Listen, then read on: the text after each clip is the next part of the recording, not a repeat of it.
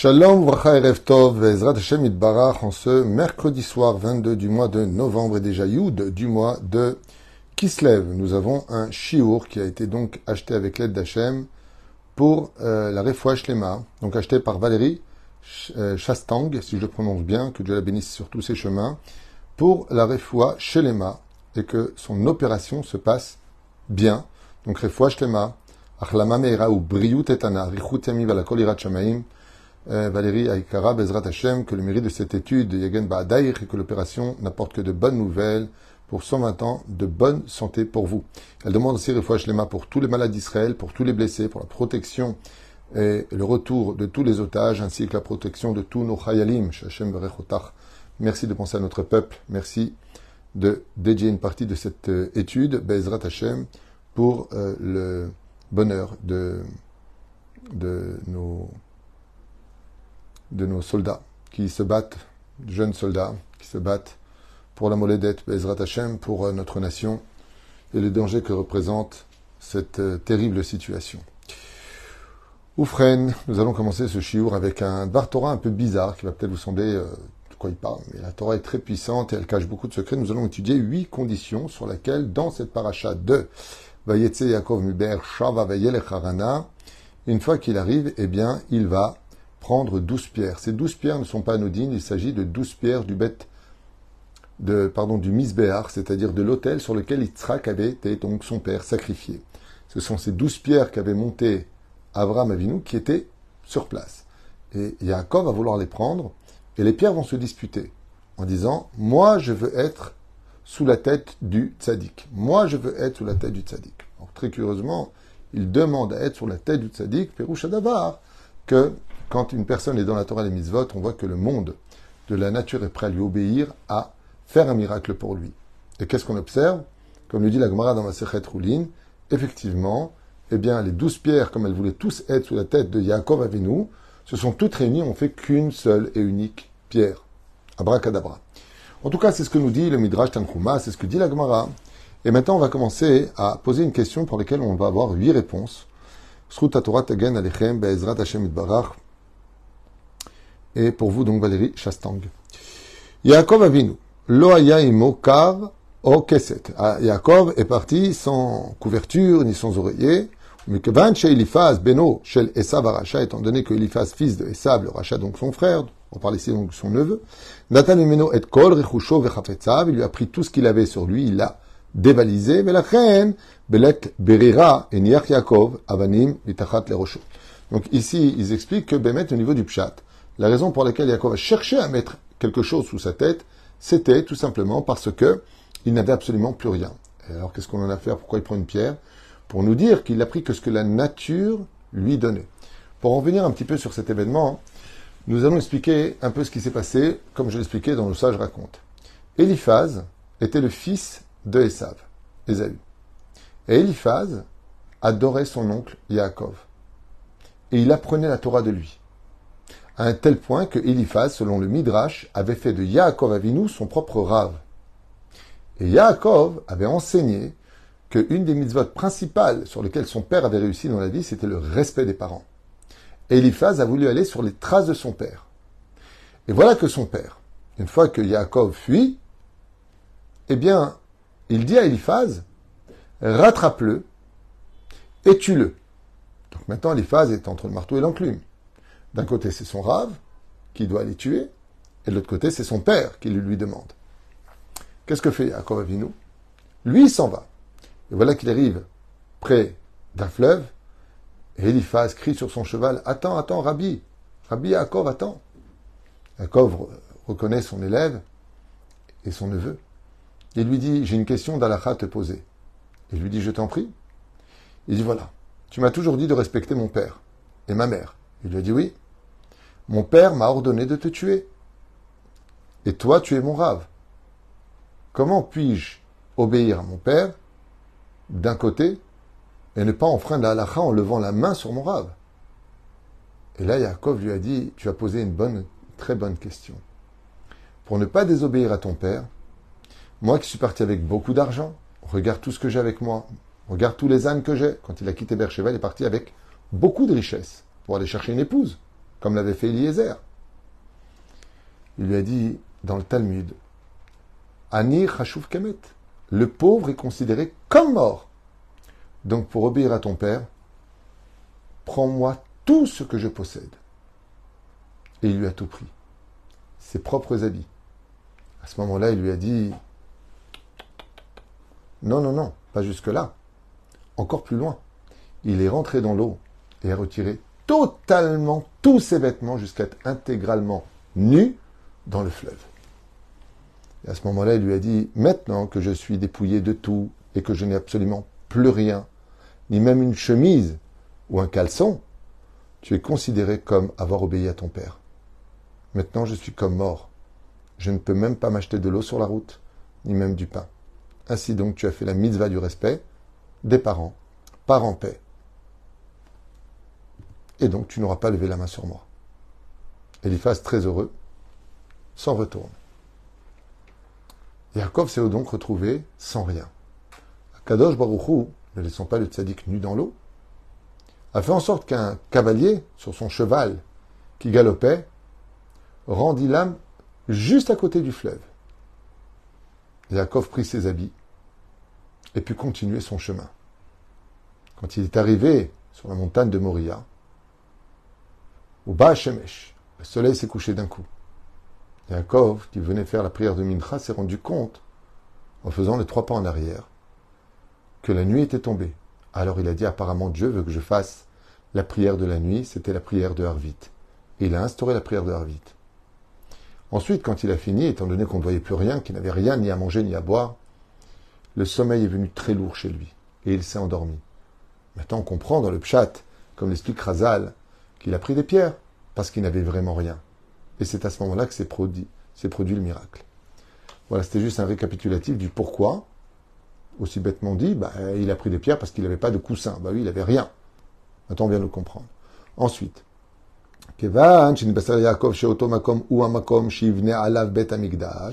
étant donné que Yaakov avait vu que dans, son temps, dans cet endroit précis où il s'est endormi, il serait construit le Bet Amigdash, donc qu'est-ce qu'il a fait? Deuxième explication, comme il a su que l'endroit où il était, ce serait là où sera construit le Bet Amigdash, le temple, il a chéri les pierres, il a dit alors si ici, les pierres qui sont présentes vont servir à la construction du temple, je veux les mettre près de ma tête pour pouvoir poser mes lèvres sur elles, embrasser l'endroit du service divin. Tellement la Torah et les mitzvot. Lekem bezet kiratsu et.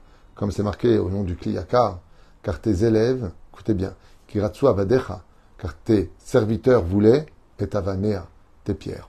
On raconte la même chose à propos des Chachamim, chez Fligou les Kivun à Bavel.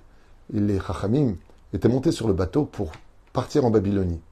Et puis voilà qu'en partant en Babylonie, ils se sont retournés, ils ont vu le rivage de la terre d'Eretzraël et les pierres qui luisaient comme ça sur le sable. Ils se sont tous regardés, ont tous sauté dans l'eau et ont nagé jusqu'au rivage d'Israël. Et qu'est-ce qu'ils ont fait? Ils se sont roulés dans les pierres et la terre et la poussière d'Eretzraël et ils l'embrassèrent. Comment on peut quitter notre terre? Comment on peut quitter notre terre?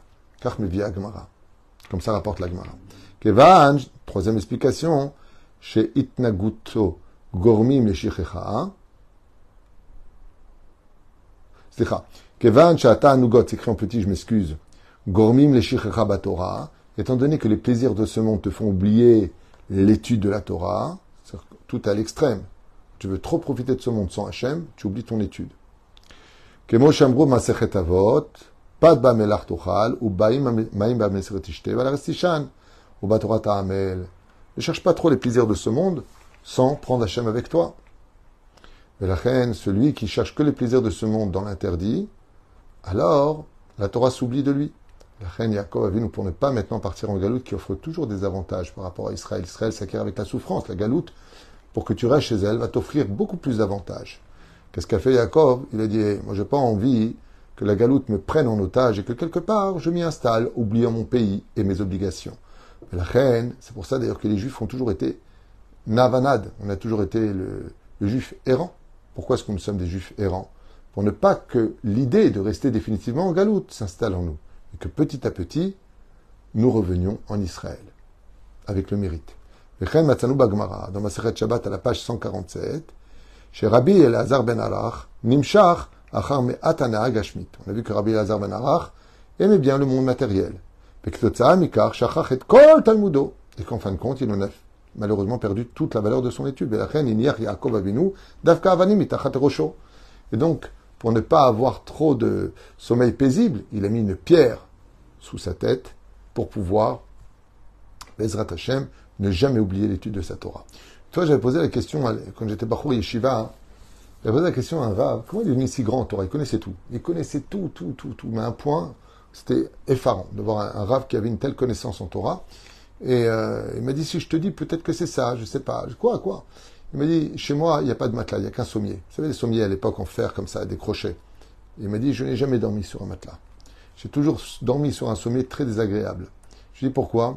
Il dit, parce que je suis tellement fatigué que quand je dois me lever à Hatzot, je prends le tikkun Hatzot, bah, je suis content de me lever tellement j'ai mal au dos. Donc, si je dors dans un bon matelas, c'est dur de se lever. C'est chaud, c'est agréable. Donc, pour éviter cela, je préfère me retenir, alors que c'est une personne qui avait beaucoup de moyens. Mais je ne veux pas oublier la Torah. Donc, je préfère calmer le monde matériel pour faire briller encore plus le monde spirituel. Tout le monde a compris. Quatrième raison, que Man Shamru Chachamim Magmara dans à la page 91.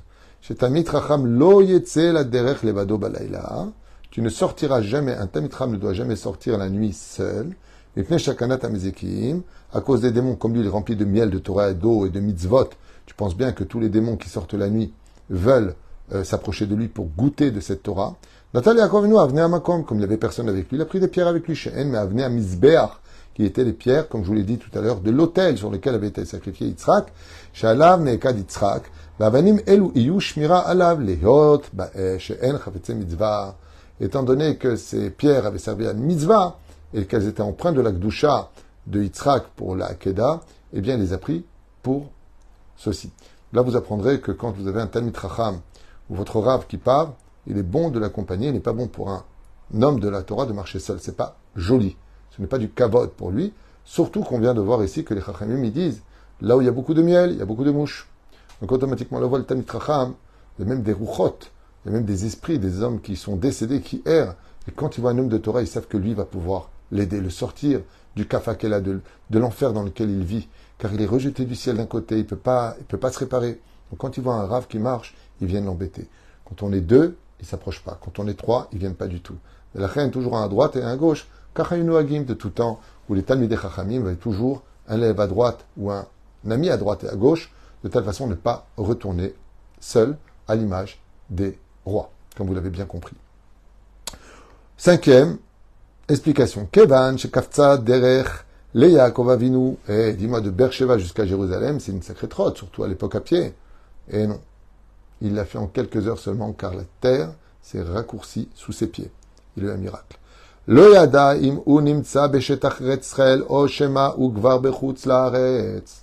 n'a pas reconnu l'endroit car il n'était jamais allé là-bas. Et donc il nous dit ici que Yaakov Avinu alav shalom, il savait pas si maintenant il était en Eretz Israël ou déjà en dehors de la terre d'Eretz Israël. Dans la Gemara de Ktubot, à la page 112 à Moudalef. Comment on peut savoir cela La Gemara nous apprend que justement les rochers et les pierres en Eretz Israël sont plus lourdes pardon, que les pierres de Chutzlaret. Ce qui fait que Yaakov, comme il ne savait pas où il était, et c'est bizarre, l'endroit où je suis est saint. Il y a une sainteté pareille en dehors d'Eretz Israël, c'est sûr que non. Donc il a pris les pierres pour les lever, pour voir si elles avaient le même poids que celles de Beersheba. Et donc quand il a pris les pierres, qu'il les a rapprochées de lui, il s'est rendu compte qu'il était encore en Eretz Israël. À des baromètres extraordinaires pour savoir si c'est Eretz Israël Prends les pierres d'Eretzel, tu verras qu'elles sont toujours plus lourdes que les pierres de Chutz Laaretz. Donc, c'est ce que dit la Gemara. La date où il était, tout simplement, pour se cadrer au niveau géographique? Où suis-je? En levant les pierres, il a vu qu'elles étaient lourdes. Alors elle a dit, elles ont le même poids que celles qui étaient à Bercheva. Machma, que je ne suis pas sorti du pays.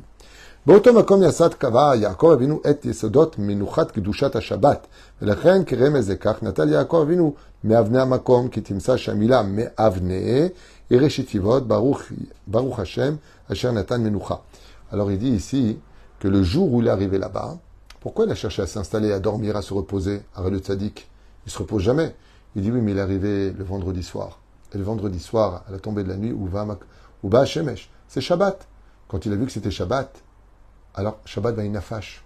On se repose au Shabbat. Alors il a cherché à se reposer. Et s'est vite fabriqué un endroit pour se reposer. Donc il a pris des pierres. Et d'où est-ce que tu sais que c'était Shabbat? Ça, c'est toi qui le dis. Non, c'est marqué en allusion dans la Torah. La Torah est codée.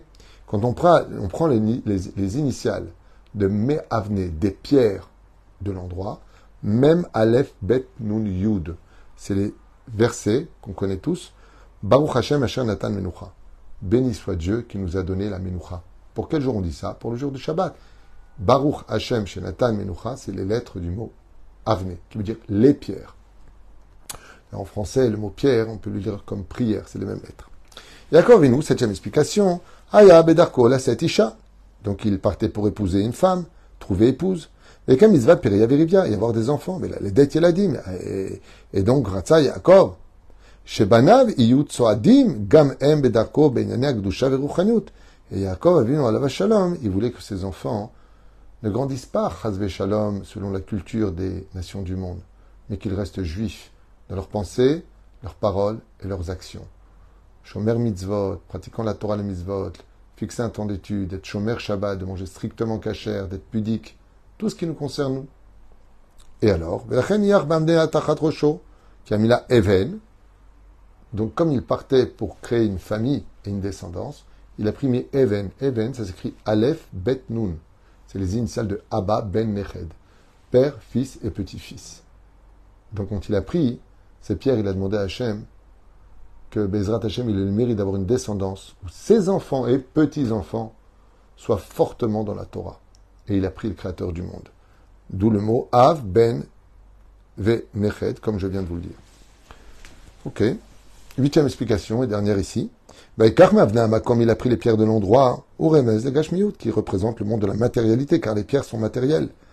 Qui afar em remez l'artzot agashmiut, veyasem erashotav, il a mis sous sa tête d'ayinu shaya Yaakov, mishtamesh bigashmiut, l'inani gdusha, sheim erashotav shel Yaakov. Et où est-ce qu'il les a mis les pierres? Dessous. Pour dire que si tu veux utiliser le monde matériel, c'est une condition.